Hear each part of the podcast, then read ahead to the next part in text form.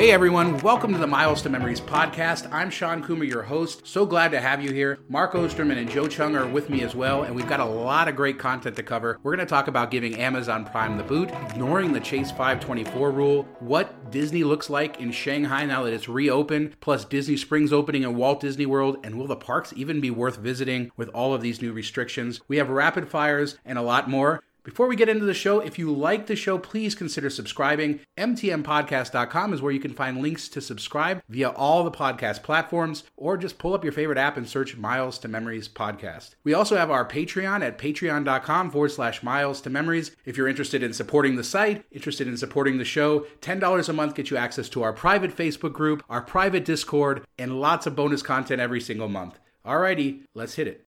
Hey, gentlemen, how are you guys doing today? And how has your week been? My week's been pretty good. For my birthday, well, which is coming up in a couple, like next week, we got a pizza oven, an artisan camp chef pizza oven, which we, my dad had in the past for uh, football tailgates and stuff. His got stolen on accident, I guess you could say. Like they were living in a condo in Florida, and you know how like when you're in a condo, everybody has in the parking spots has like a little garage door thing, like a little storage space. I don't know if you guys know that or not, but a lot of them have them in their underground parking garages. Each unit gets like their own little storage unit. So I guess like their neighbor, the realtor had passed away, and the realtor had to sell all the stuff. The family wasn't around, so she accidentally broke open their storage unit and stole like took all their stuff and sold it. So so you know i had good memories with it it makes really good pizza it's like a pizza stone with two burners that you grill it outside and kind of like a mini legit pizza oven so you know what the best that. part of that pizza oven is what's that that i earned the points on uh yeah. on the yeah. purchase of i it. was kind of upset about that my wife my wife contacted Shawn to order the stuff so I wouldn't know about it. And then she went on to tell me like four days before it was delivered anyway. So Shawn got the points for nothing for she, no reason. Couldn't she just have given him your uh, credit card? Well, because I check my credit card stuff, so anything if it would have shown up, I would have been like, "What's this charge for two hundred dollars or whatever?" Do you check hers too? Yeah, yeah, I pay everything, so I check everything. So there was no hiding it. So she was smart in that aspect, but she's like, "Hey, by the way, on Wednesday this is coming." Oh, okay. so that's what we did. We ate pizza three times this uh this weekend. Yeah, I saw pictures of the pizza. It looks amazing. You got that great uh, old school pepperoni, that Detroit pepperoni on there. Yeah, like the the little tiny pepperoni, spicy pepperoni, uh, rustic or however they say. Uh, what, I'm not sure what the legit name of, of it is, but yeah, it comes out really well. It, it's pretty cool. Totally a uh, splurge because I mean you can put a pizza stone in in, in your regular oven and, and, come out pretty close to the same thing. But it's fun to pretend that you have an Italian restaurant and you're chefing up a pizza. Do you do the accent while you're cooking the pizza? I throw the, the dough in the air, twirl the pizza. It's a pizza pie. No. Sorry, anybody who's Italian out there for that terrible impression. Yeah, that was our weekend making pizza for Mother's Day. I think we did it Thursday, Friday, and Sunday. We made pizza. So my wife's like, we can't do that anymore because I gained like three pounds this weekend. Sorry, Kirsten. How about you, Joe? How uh, are you getting ready for uh, for summer break? Big change coming, or what? What's going on in your world? It's it's actually going to be quite a while in uh, Massachusetts. We start after Labor Day and we have like multiple breaks, so we're not going to be done until like June twentieth or so. It's going to be a while. We still got like seven weeks left. Have they figured out any any alterations to the schedule, or pretty much just going to go out June twentieth and then go back after Labor Day? Right now, the union and the city actually maybe it's the city and the state are arguing between the 26th and the 22nd so who knows what it's going to shake out to be but it's not going to really matter by that point anyway you're gonna have like a three week summer. I mean, some might say that I've had a uh, five month summer by the time it's all over. So we'll do you do how... it like your kids on TikTok, where you they you just put a video of yourself talking up in front of the computer, so you don't actually have to show up to class? I just put a screenshot of myself and. Just the kids probably won't list... notice anyway because they're not paying attention. I just have a list of questions for them to answer at the bottom, and you know, call it a day. there you go. But I think some places, like in California, I know they've talked about it, and even here in, in Nevada, potentially going back to school early And we already go back like in early August, so I don't even know how they're gonna do that. But that would kind of suck for the kids. Whatever, they've been at home forever.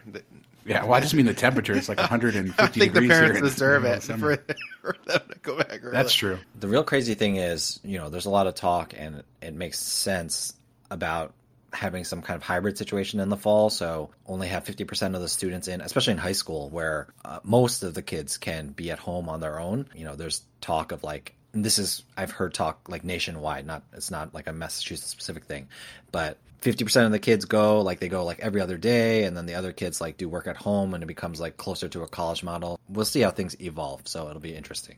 Well, speaking of evolving, let's get into the show and let's talk about Amazon Prime because Benji had a great uh, article on the website this week about giving Amazon Prime the boot.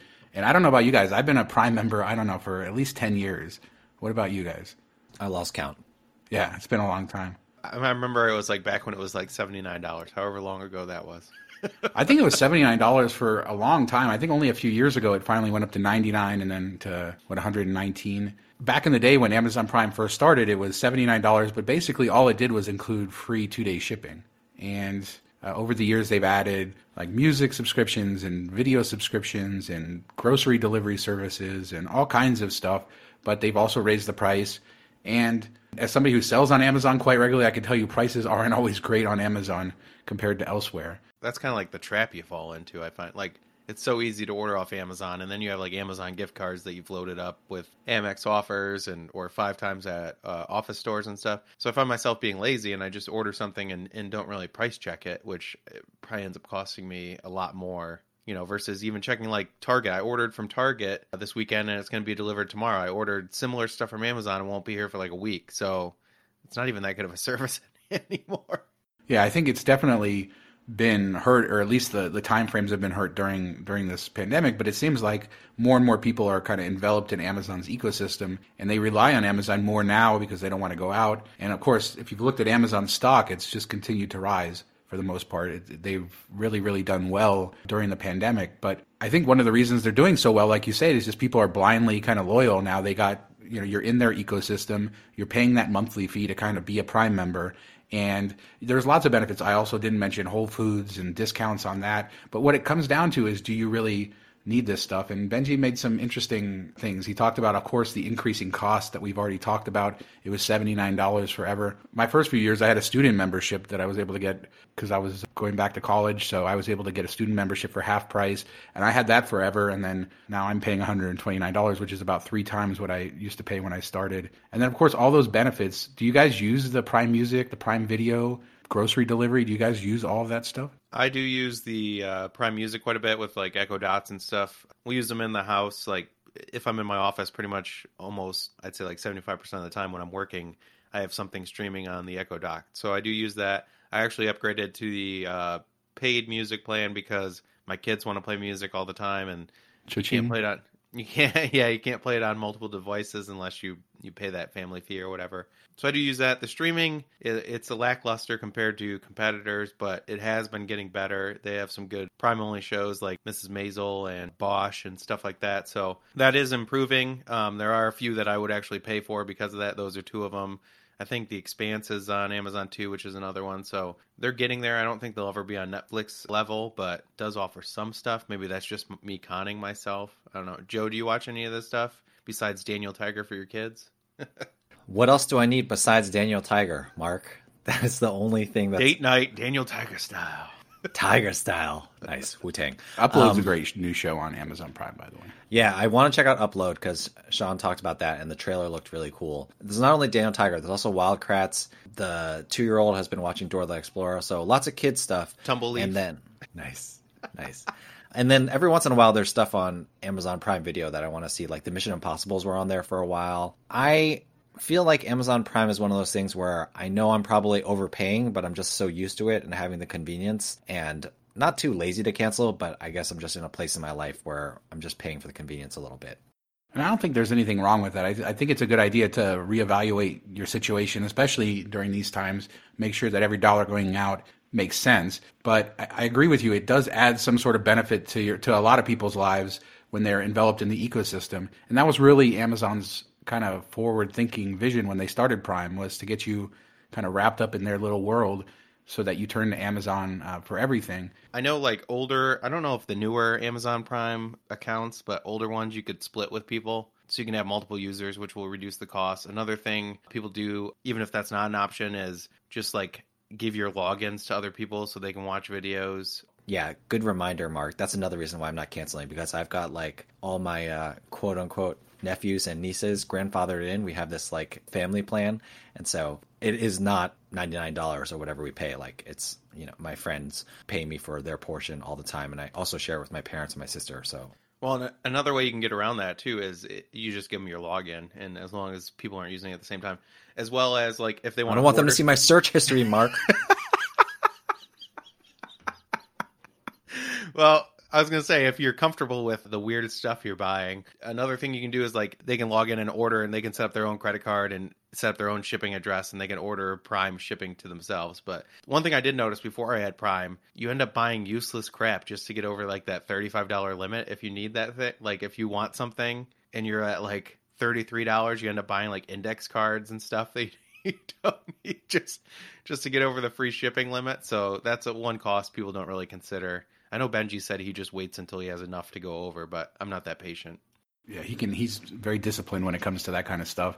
Some other things he mentioned why you might not want to prime the competitors have caught up and that's very true you can get fast shipping from most places of course you know the current situations have caused big disruptions in that but for the most part you can get fast shipping and i think the one thing that i disagree with him he talks about what's the rush that he just sort of like you say he kind of saves up things he needs and then buys them in groups together. But I think that most people, I know I'm like this. When I when I want something, I want it pretty quickly, and if I can't go to the store, I want to get it within a day or two. So I I really do like being able to just order something, have it come, and I think that's one of the the great benefits of it. And like Joe said, you know, maybe it's not the most cost effective thing if you kind of look at it just on the merits, but I think that it does add something to your life as far as convenience and if that works for you that's a that's a good thing mini tangent a post i wrote a couple week like a week or two ago um, should prime give us a bailout because we're not getting two day yes. shipping you know most things are coming in like four to seven days and everybody else eh, that you pay a, a fee for a service that you're not getting has given us something like extended it given you a credit you know, giving you a voucher or whatever, and Amazon is standing firm, even though like they're they're having record sales right now, and their prices actually increased. We're not getting anything from them. What do you guys think? Should you know? I feel like they should give a couple months worth of credit or or something. I agree. I don't see any reason why they wouldn't, but uh, again, they, they don't have to. Like you said, their sales are, are skyrocketing.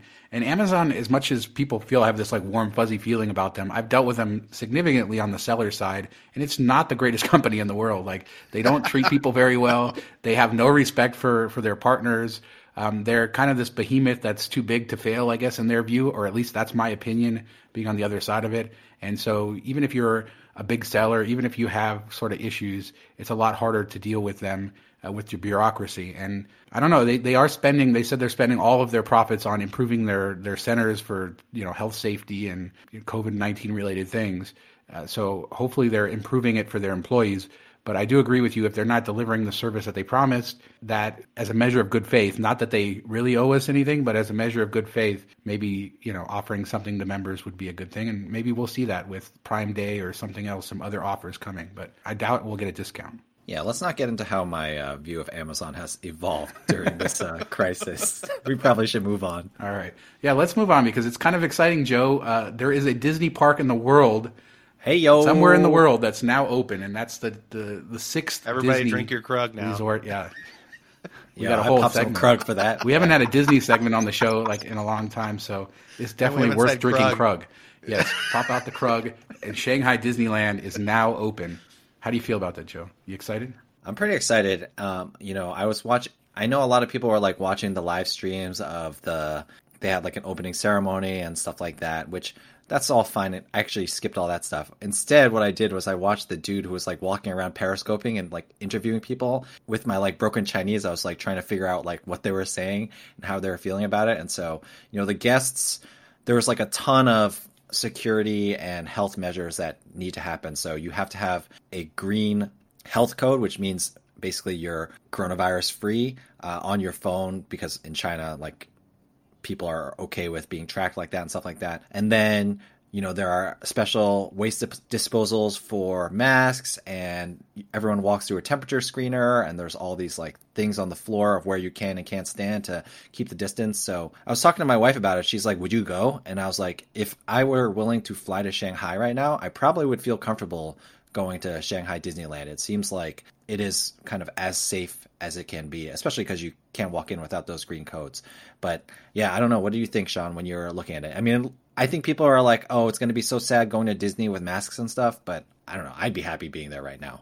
I think people don't really in the U.S. don't understand the level of tracking that the Chinese government does, and so that that health app, that QR code, is something that it's not just being used at Disney; it's being used throughout the country to determine whether you're allowed to go places or not. And like you said, the green code says that you're clean. I think there's a like a yellow code if you had some contact and you're supposed to be self quarantining, and then like a red code you've been infected. But uh, they have very, very strict measures in place that are tracking people, and they also have very I don't know. The, laws allow them to do do a lot of stuff by tracking on phones that doesn't happen here in the U.S. So it's a little bit different, and I, I like you said, it's probably a little bit safer because they're looking a little bit closer at that stuff.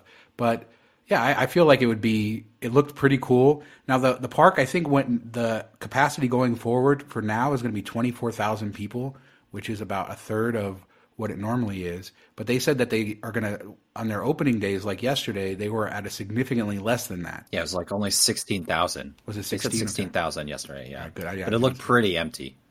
Yeah, it's a big park. That's the good thing about it. It's it's much it's built very similar to like Tokyo Disneyland or Magic Kingdom with really really wide walkways, lots of areas to go.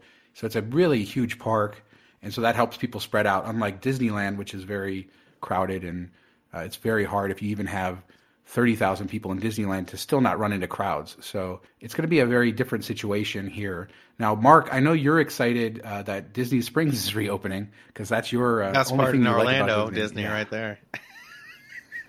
but now Disney isn't opening with their their own stuff. Uh, they're only allowing third party vendors to open, and my guess is because because of the leases. If they don't do that, they're going to end up, uh, you know, negating all their leases and having a lot of problems. So they're reopening there what and if do I don't want to get sued, they'll be like, "Hey, it wasn't us. It was these yeah. other people. It was that soccer you should, store." Uh, Mark, since you Mark, since you love it, you should explain what Disney Springs is for people who don't know. Yeah. Because I tweeted something about it, and people were like, "I don't even know what that is." Yeah, well, what what is it like? Old downtown Disney? Yes. Yeah, so it's basically like an outdoor strip mall. I guess is the easiest way to explain it. They have a lot of Disney themed stores as well as regular stores. Uh, they have like wow, that's big... you really sell it an outdoor strip mall. with a with a uh, the only place the, more exciting is in New Jersey. a pond in the middle with a fountain. But they have you know a lot of restaurants and stuff, uh, bars, really cool restaurants. One's like a big on a big boat. There's another one that you can actually sit in like side inside a speedboat while you sit. They have outwater docks out on the water that you can sit out like a floating bar. Rainforest Cafe with a volcano and everything. So they have some unique restaurants. It's all in the same Disney gimmicky, themey type of stuff, but different stores. I just like it because you can use my Disney referral credits at, at pretty much every place there. So that's like free beer to me. Instead of buying Disney tickets for his kids, he buys beers for himself with all his referral money. Yeah, lobster tail and beer for free. That I should have known better than to let Mark uh, explain what Disney Springs was. yeah, I mean it's a high-end outdoor mall, and it's had def- different evolutions. It started as downtown Disney with two different sides, and then there was uh, something called Pleasure Island, which had a bunch of nightclubs in it, and then eventually they just redeveloped the whole area into one cohesive mall called Disney Springs, and it's really nice, very very pretty, like lots of like you said, lots of great places to sit, lots of great places to eat, cool atmosphere it's kind of themed more toward you know like uh, most of Orlando is themed towards kids, where they bring in a lot more of the adult aspect, I guess, like nightlife type of stuff. Like Enzo's, what is that? Enzo's under the the bridge. It's like an Italian place you walk in and you feel like you're like in a cool old basement and stuff. And at night they open up a door that goes into Edison's next door and it turns into like a nightclub and stuff. And there's like a secret entrance and stuff. So they they kind of theme it well for adults too. So I thought that was kind of unique, different, something that you don't really see in Orlando much. Yeah, it's cool. And even though it's themed kind of for adults and they have those adults areas, kids are still around even like later at night. I remember a couple years ago we did the the Irish pub and it was late. But we had Ellie with us, and we were able to sit outside and you know, eat some good fish and chips, listen to the live music. So it's kind of an interesting mix where if you do have your kids, it can still be really good. And it's good to see that opening, but I don't feel like it has much to do with whether the parks are going to open, Joe, right? I mean, do you feel like Disney's even close to being able to reopen any of their theme parks here in the US? No, I don't think so. The difference between the US and China is, like we said, you know, China is much used to the contact tracing and even just the masks. So Bob Chapek was on CNBC. He's the CEO of Disney this week, and he was basically saying people are going to have to wear masks. MSU grad, yo, Spartans. Yeah, so, I wouldn't uh, be so proud of that. So, Mark just found out that not a lot of people don't like Bob Chapek. The the pride of uh, Michigan State. Yes. So no, that that would be Dan Gilbert.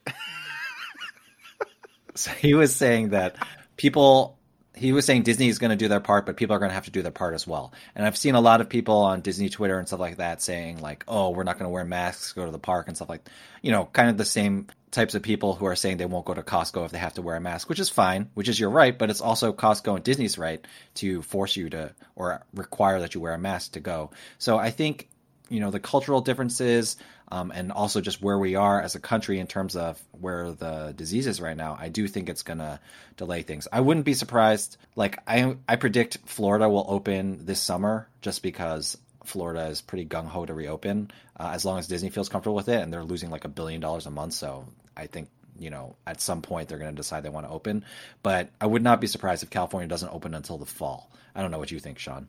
I think California is definitely being slower uh, than Florida is in, in their reopening, so it could be very different. I think Disney's going to have a lot of issues with annual pass holders. How do they account for that? You know, if they have these huge capacity restrictions and they've sold all these annual passes, I think what Disneyland has a million annual pass holders or something like that. So how do you figure that out? So they have a lot of logistical things that they are going to uh, have to figure out. And yeah, I mean the the mask situation. Hopefully, people will uh, you know will adjust and we'll kind of get over this whole I'm not going to wear a mask thing. But like you said, Disney has the right to require people to do that on their own property. So you just don't visit if you don't want to do it. I do feel like masks in Florida will be incredibly miserable when it's hot. I mean, humidity and heat. Wearing a mask all day, I feel like that's probably Disney's already terrible in the summer in Florida. Exactly. So. Yeah. Imagine having a mask over your face the entire day. It would be pretty bad. If you want to punish yourself, go to, you know, Disney World in July with kids getting tired and whiny and sweating everywhere.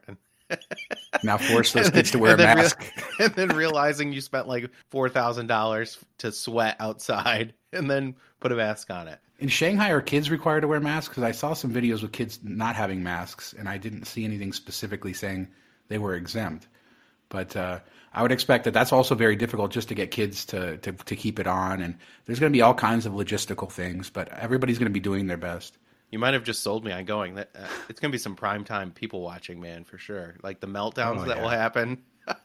oh yeah, and one just people fighting back about wearing the masks. And yeah. I, you know, anybody who's listening to this show, I really highly welcome you to do some research on the protections that masks provide and the protections that they don't and the truth about it because that, that data has been around for a long time. It's not specific to COVID 19, even though we know, you know, how big COVID 19 is and how it spreads.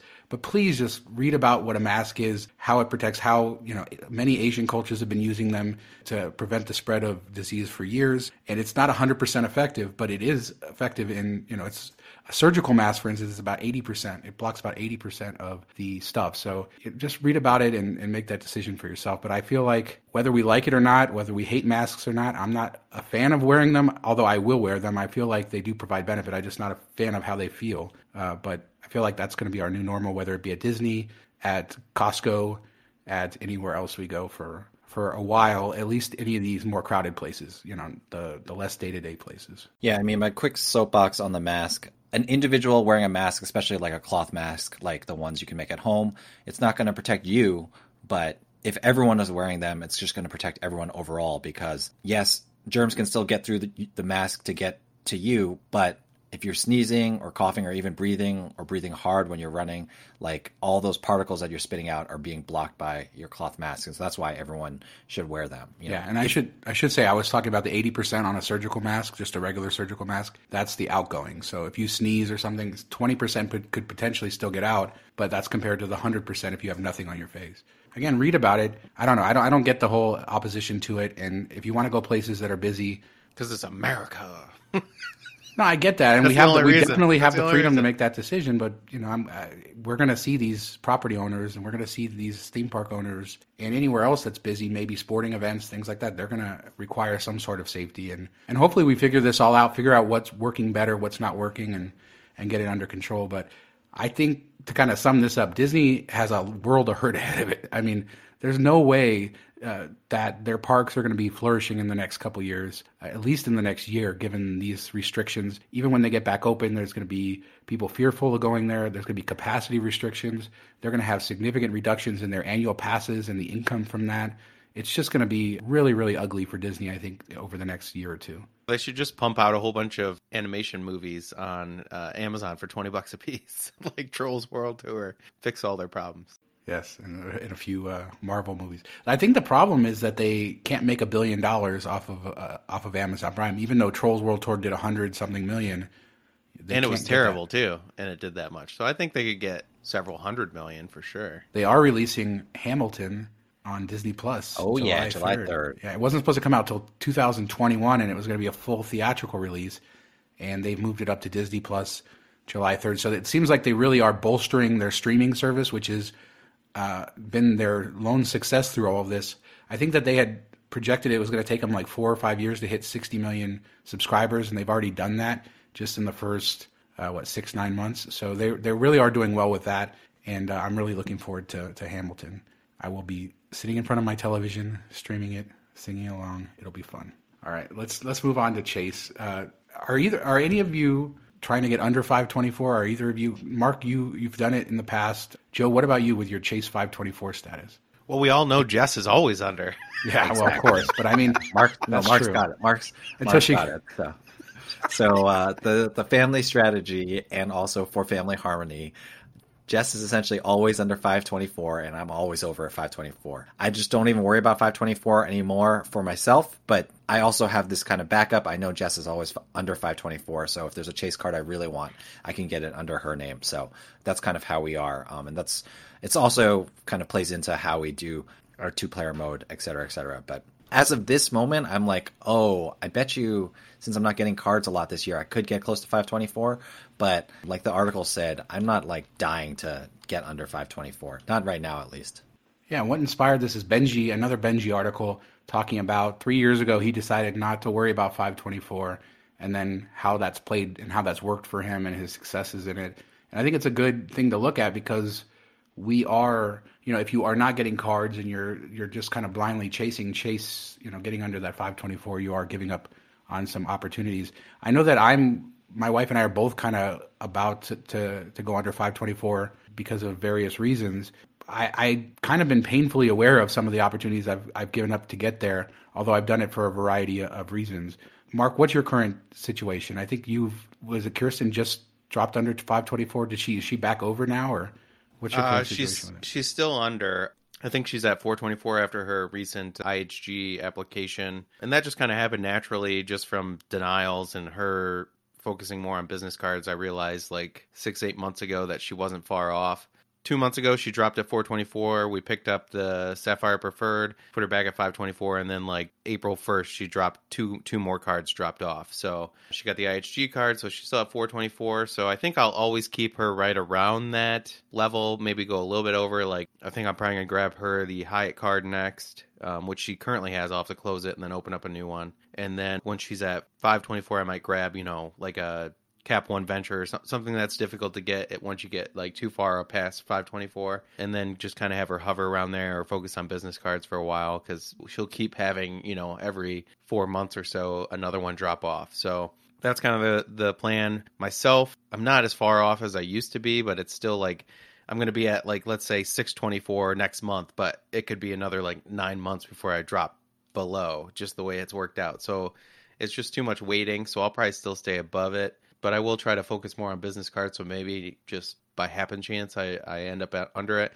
But I do wonder if like the pandemic and you know people signing up for less cards because they're they have less spend available and there's less travel and they don't need points as much will that just naturally flow people to the point that they get close to it and then decide to go for it i kind of feel like that's the natural nature of what will happen over the next year like if you're not doing many applications for the next six to eight months are you going to be pretty close to it anyway, even if you're at 15 right now? So I was just curious if if anybody else is thinking along those terms or thinks that will happen. I think a lot could change in the next year. You know, the economy is still way up in the air, and as far as you know, default rates and everything else, the banks have to be watching that all very carefully. So I feel like people with good credit and the ability to get cards, we may see even better offers as they want to try to to get customers to come.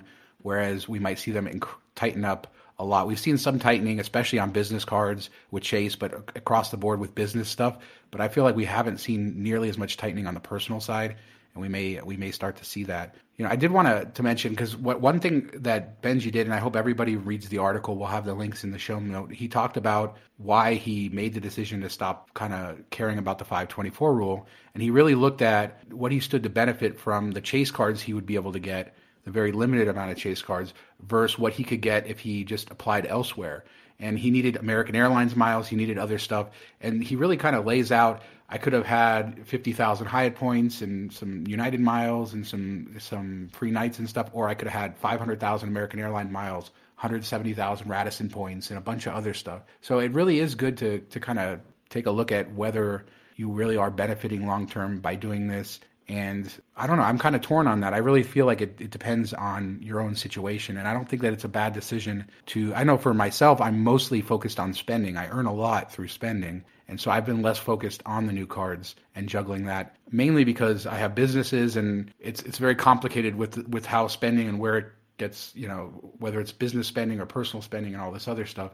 So I focus on earning compared to as many uh, new card offers. But I know that there's a lot of people out there who, if they kind of pursued 524, they'd be giving up on maybe a million or more mi- miles and point bonuses over a couple years. And I don't know about that. Is that you know is that going to be worth it for the average person out there? A lot depends on it what cards you already have. Like if you already have like the Chase Ink Cash and you already have freedoms and you yeah. already have a preferred and a reserve, then you're you're less likely to hold off and, and shoot to get under. But if you don't have those cards, then you're you're probably going to be enticed because those are big cards for earning points and accruing points. If you don't have, you know, through spend, if you have these cards that earn five times, makes things a lot easier and you don't need welcome offers as much. But if you're stuck with just a couple chase cards that aren't that great, then you're going to be more focused on it to try to get them. As well as if you struggle with creating points or manufacturing points either through MS or just through, you know, owning a business, stuff like that, and your main accrual is through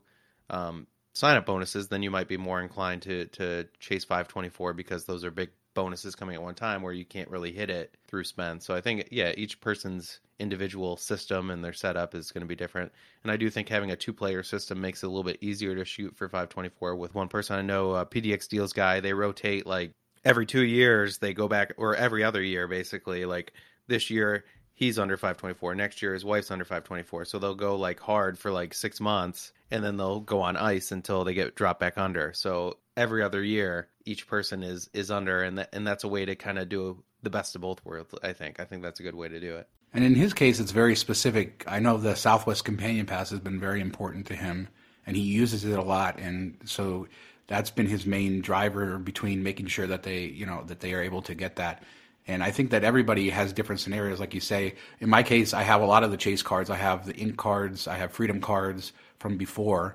and so I've kept those and been able to to kind of maintain the spending. But yeah, I think more most importantly, people should actively pay attention to this stuff, focus on it, plan on it, because you don't want a sloppy application to mess up something else that you want to get later. So it's best to kind of look at your credit, make sure you know what your status is, and then every time you're applying for a card, make sure that it's worth it in the overall uh, scheme of your of your plan for uh, traveling the world for free, man. Flying up front, drinking Krug, eating soy sauce and rice. That's what this it's is all Krug, about. Shawn. It's Krug. Oh, sorry. Oh God, I said it right. Why? You know, How did I do that? man? Come on. Oh man, loser. All right. Anything else to add, Joe, before we move on to rapid fires? No, I don't. I don't know why Benji always got to ask the hard questions, man. You're hurting my brain. Come on. hey, there's no math involved. Come on. yeah, but it's it's just like mental power that needs to be expended as to what is the best strategy. You know, I just want to take the most suboptimal strategy possible. All right. you want to keep all that mental power for your TikTok videos for your kids. That's right. That's right. All right, and let's move into rapid fire. Mark, you want to start us off? Yeah, so I actually uh, published a post today, a mini application spree that I've done during the pandemic. Uh, a lot of people have kind of taken off from applications and stuff just because it's harder to spend right now when you're staying at home and, and you can't go out and you're not buying as much stuff or, or traveling or anything like that. So I hit uh, the IHG card for the 140K offer. That's, I think, if you look at the actual value, it's actually probably better than the World of Hyatt card in terms of overall value because that's the highest offer it's ever been. And we always are looking for that third option for hotels. We we focus on Hyatt and Hilton, but there's times where either they're sold out or they don't have them in that that city or the prices are high. So this was something we focused on pairing that up with uh, the old school IHG. You're getting you know fourth night free. You're getting 10% points back, which is pretty crazy when you when you pair the two up. So that was one. Another one was the U.S. Bank business card $500 cash bonus, and the last one was a Bank of America travel rewards business card, which was a $300 bonus. So all in all, I think it came out to like $1,500 in value right in there. So I share some tips on how I'm meeting the spend while stuck at home, as well as you know the info on those cards. So a little bit of inspiration, I guess, even though it's not a huge huge win. It's something. Definitely, it's a win nonetheless. Uh, my rapid fire is actually cool. Ian, uh, who hasn't had a lot of new stuff on the site just because there hasn't been a lot of travel related stuff, published a post. He's uh, been slacking. Yes, slacker. He actually Uh, wrote this. He actually wrote this post like three months ago. Funny thing is, he asked me for So pictures. maybe it's the the editors that have been slacking. No, No, I've been holding it because nobody wants to read about travel. But I was like, you know what? I think people are ready to start reading about travel, so I published it. But here's the secret: is that he didn't have it finished because, like a couple months ago, he asked me for pictures. Uh, so anyway, the, the post is the best international category one through four Hyatt redemption. So what are the best hotels to redeem those certificates at? And he asked me for some pictures from different hotels, and I had sent them to him like two months ago.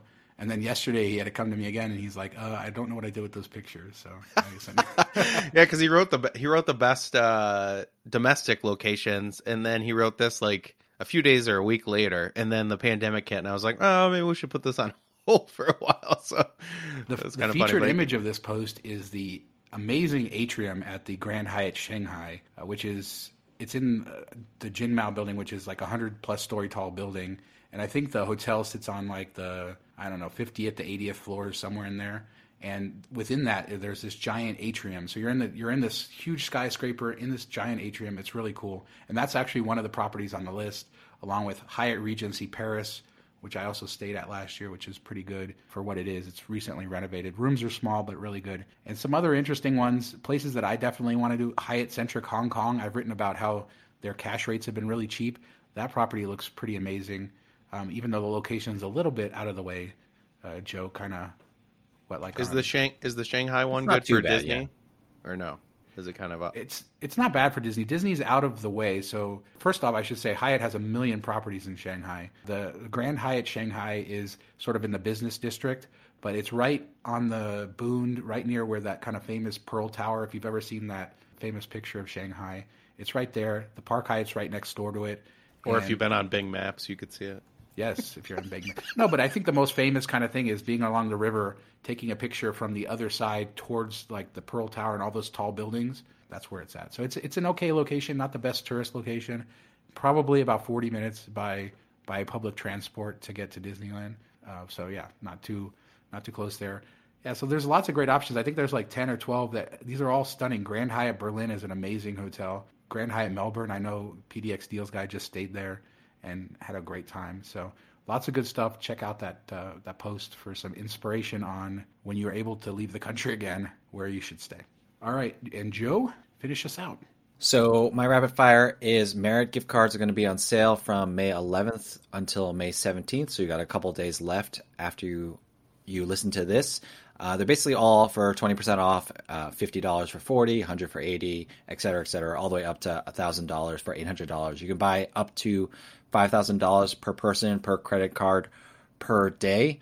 I will give a little shout out to Bethany Walsh. She pointed out on the observation deck a nice little hack or for spending money at the Cosmo in Vegas when you finally do get back to Ve- Vegas and uh, how you can kind of double dip with Marriott and stuff like that. And I'm pretty sure you can use gift cards as well. So you can check that out. Or if you want to see her talk about it, you can check her out on her YouTube channel, Bougie Miles. She has a video about that as well. Uh, search Bougie Miles channel and search Cosmo. And uh, I think there's a nice little double dip you can do with these uh, gift cards if you end up buying them and uh, staying at the Cosmo. So you guys planning on buying any of these gift cards? Hard pass for me. One, it's Marriott. Two, it's cash. Three, it's tying it tying cash up. Now, if you're like into gift card reselling, I think there's a market, but how much is that going to get flooded? Yeah, crazy. I mean, unlimited Yeah, a lot of risk. essentially. That people and I'm not buy. into. I mean, twenty percent off is great, but I'm not into tying up cash right now into something that I might not be able to use for like a year. or So What if it was Hyatt? still probably a no, just because it's tying up cash. Like if this was non-pandemic, oh heck yeah, I'd be all over it. But pandemic mark is like no, I'm gonna be safe. Yeah, I, I think I think that's my thinking too. I just don't need money tied up in travel that I'm not sure when I'm going to take it. And you know, the same thing that we said about with all these miles that we have lying around. Just I'm not I'm not earning too many extra right now just because I've got so much tied up already.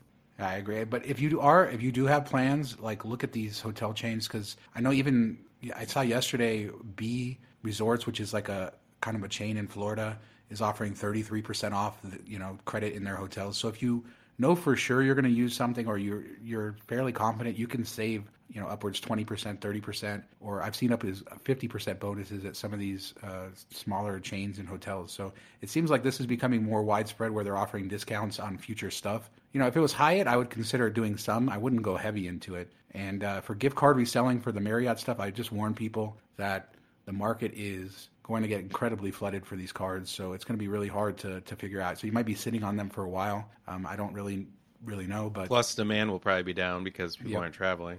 and like Joe said, five thousand dollars per day per credit card. So just imagine how much you could buy.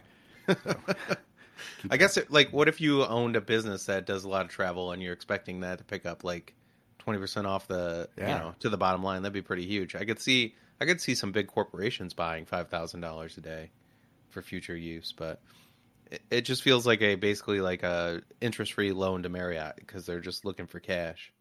Yeah, it's just a lot to float. Yep. I hate float. Alrighty, and uh, we'll leave it with that. And uh, let's close out the show. Joe, where can people find you other than uh, here on this fine podcast during the week? Where where should they go? You can find me all over social media at As Joe Flies. You can find my Miles and Points podcast, SaveRossyObservationDeck.com, or my Disney podcast, DisneyDecipher.com. A quick plug for that.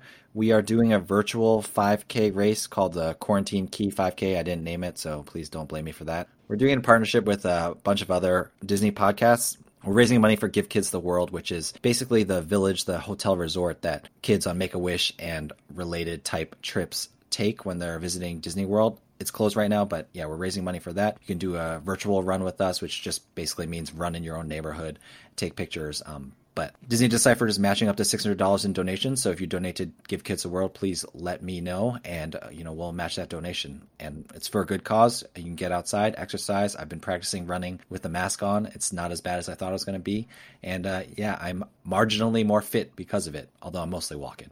Anyway, Uh, sorry for the long plug. Yeah, Mark. Give Kids. Well, before we go to Mark, Give Kids the World is an amazing charity. They have among the lowest administrative costs of any charity in the country.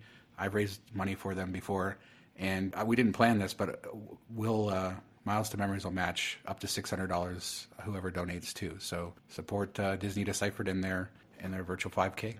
So we'll, we'll match it. I- I want to plug some charity now too. Nah, we know you. We know you hate. Too the late. world. The money's all gone. No, no. Well, I, I, No, I mean, you're the you're the thoughtless one, Mark. I did write a post about uh, the Armed Services YMCA. They're running a, uh promotion right now. If you sign up and donate five dollars a month, you're entered into a drawing, a contest where you win sixty thousand American airline miles and uh, uh, apartment in Paris for Valentine's Day weekend. So pretty cool promotion. Five dollars a month feeds uh, the troops and their families. Um, it basically focuses more on like the families that are left at home while troops are serving overseas. So it gives them two meals per every five dollars. So pretty cool charity. Um, something I wrote about. We'll we'll make sure to put it in the the show notes as well. I think that ends on the fifteenth. So this goes live on the fourteenth. So you'll have like another day. The winner is announced on the sixteenth. So get in. I'm gonna win because I won. You know Arby's Hawaii. So I'm I'm definitely lucky, right? Good luck, Mark. Okay, so where you can find me uh, on Twitter at McCosty1038. Email me, mark at milestomemories.com. Comment on any of the articles on the website, Miles to Memories. I'll get back to you there. Or our Facebook groups. I'm in there all the time. How about you, Shawn? The only uh, other thing I wanted to mention is our Patreon. We have just a couple slots left. Patreon.com forward slash miles to memories. $10 a month gets you diamond status, so you get our private Facebook group, our private Discord, where people are actually listening to us record this live right now. And uh, we have lots of bonus content and stuff. So if you're interested, patreon.com forward slash miles to memories. Also, check out our Disney Hacks podcast, disneyhacks.com. And we have a uh, new episode every other week. So uh, it'll be interesting. Uh, we'll be talking about a lot of these same topics about reopening and stuff like that. And uh, yeah, if you need to reach me, Shawn at miles to memories.com. Alrighty, guys, thanks so much. And it's been fun. Talk to you next week. See ya. Stay safe. Mask up.